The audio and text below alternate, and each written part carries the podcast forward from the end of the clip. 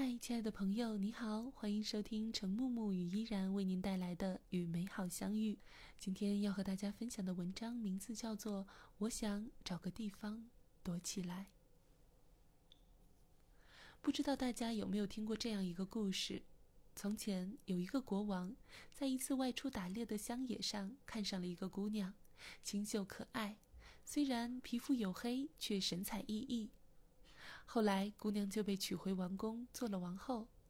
嫁过去后，王后只和国王提了一个要求，就是以后可以把很多时间用于服侍国王以及处理王后应尽的职责，但恳求国王在皇宫后地给她造一个小木屋，每天给她两个小时，让她可以去她的小木屋里，谁也不能打扰。国王当然答应了，嫁给。嫁入了王宫之后，国王兑现了他的诺言，果然在皇宫的花园里帮王后造了一间小木屋。王后每天都有两个小时的时间可以进入这个小木屋，无人可以打扰，包括国王。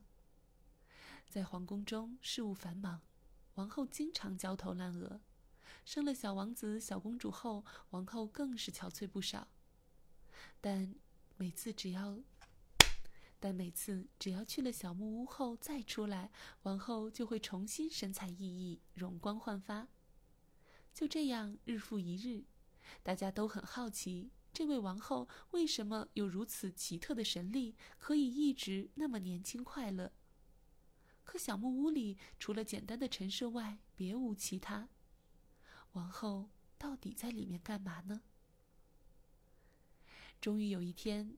这个国王按耐不住好奇心，偷偷凿了个洞，想探个究竟。趁某一天王后进了小木屋后，他终于发现了王后的秘密。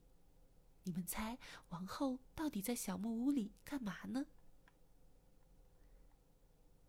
只见他进去后，就把那些王冠啊、华丽的衣服啊、精美的鞋子啊，通通快速的摘除脱下，换上自己的棉布衣服，高兴的跳跳舞、哼哼歌。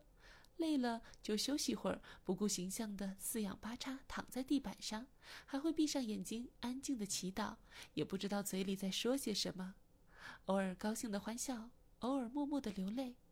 在这个房间里，国王感受到从前那个他一见钟情的姑娘又回来了，自在洒脱、真实美好的她回来了。此刻，他卸下了所有伪装。她不是一个皇后，她不是孩子的妈妈，她也不是国王的老婆，她就是她，那一个从前无拘无束、自由自在的她。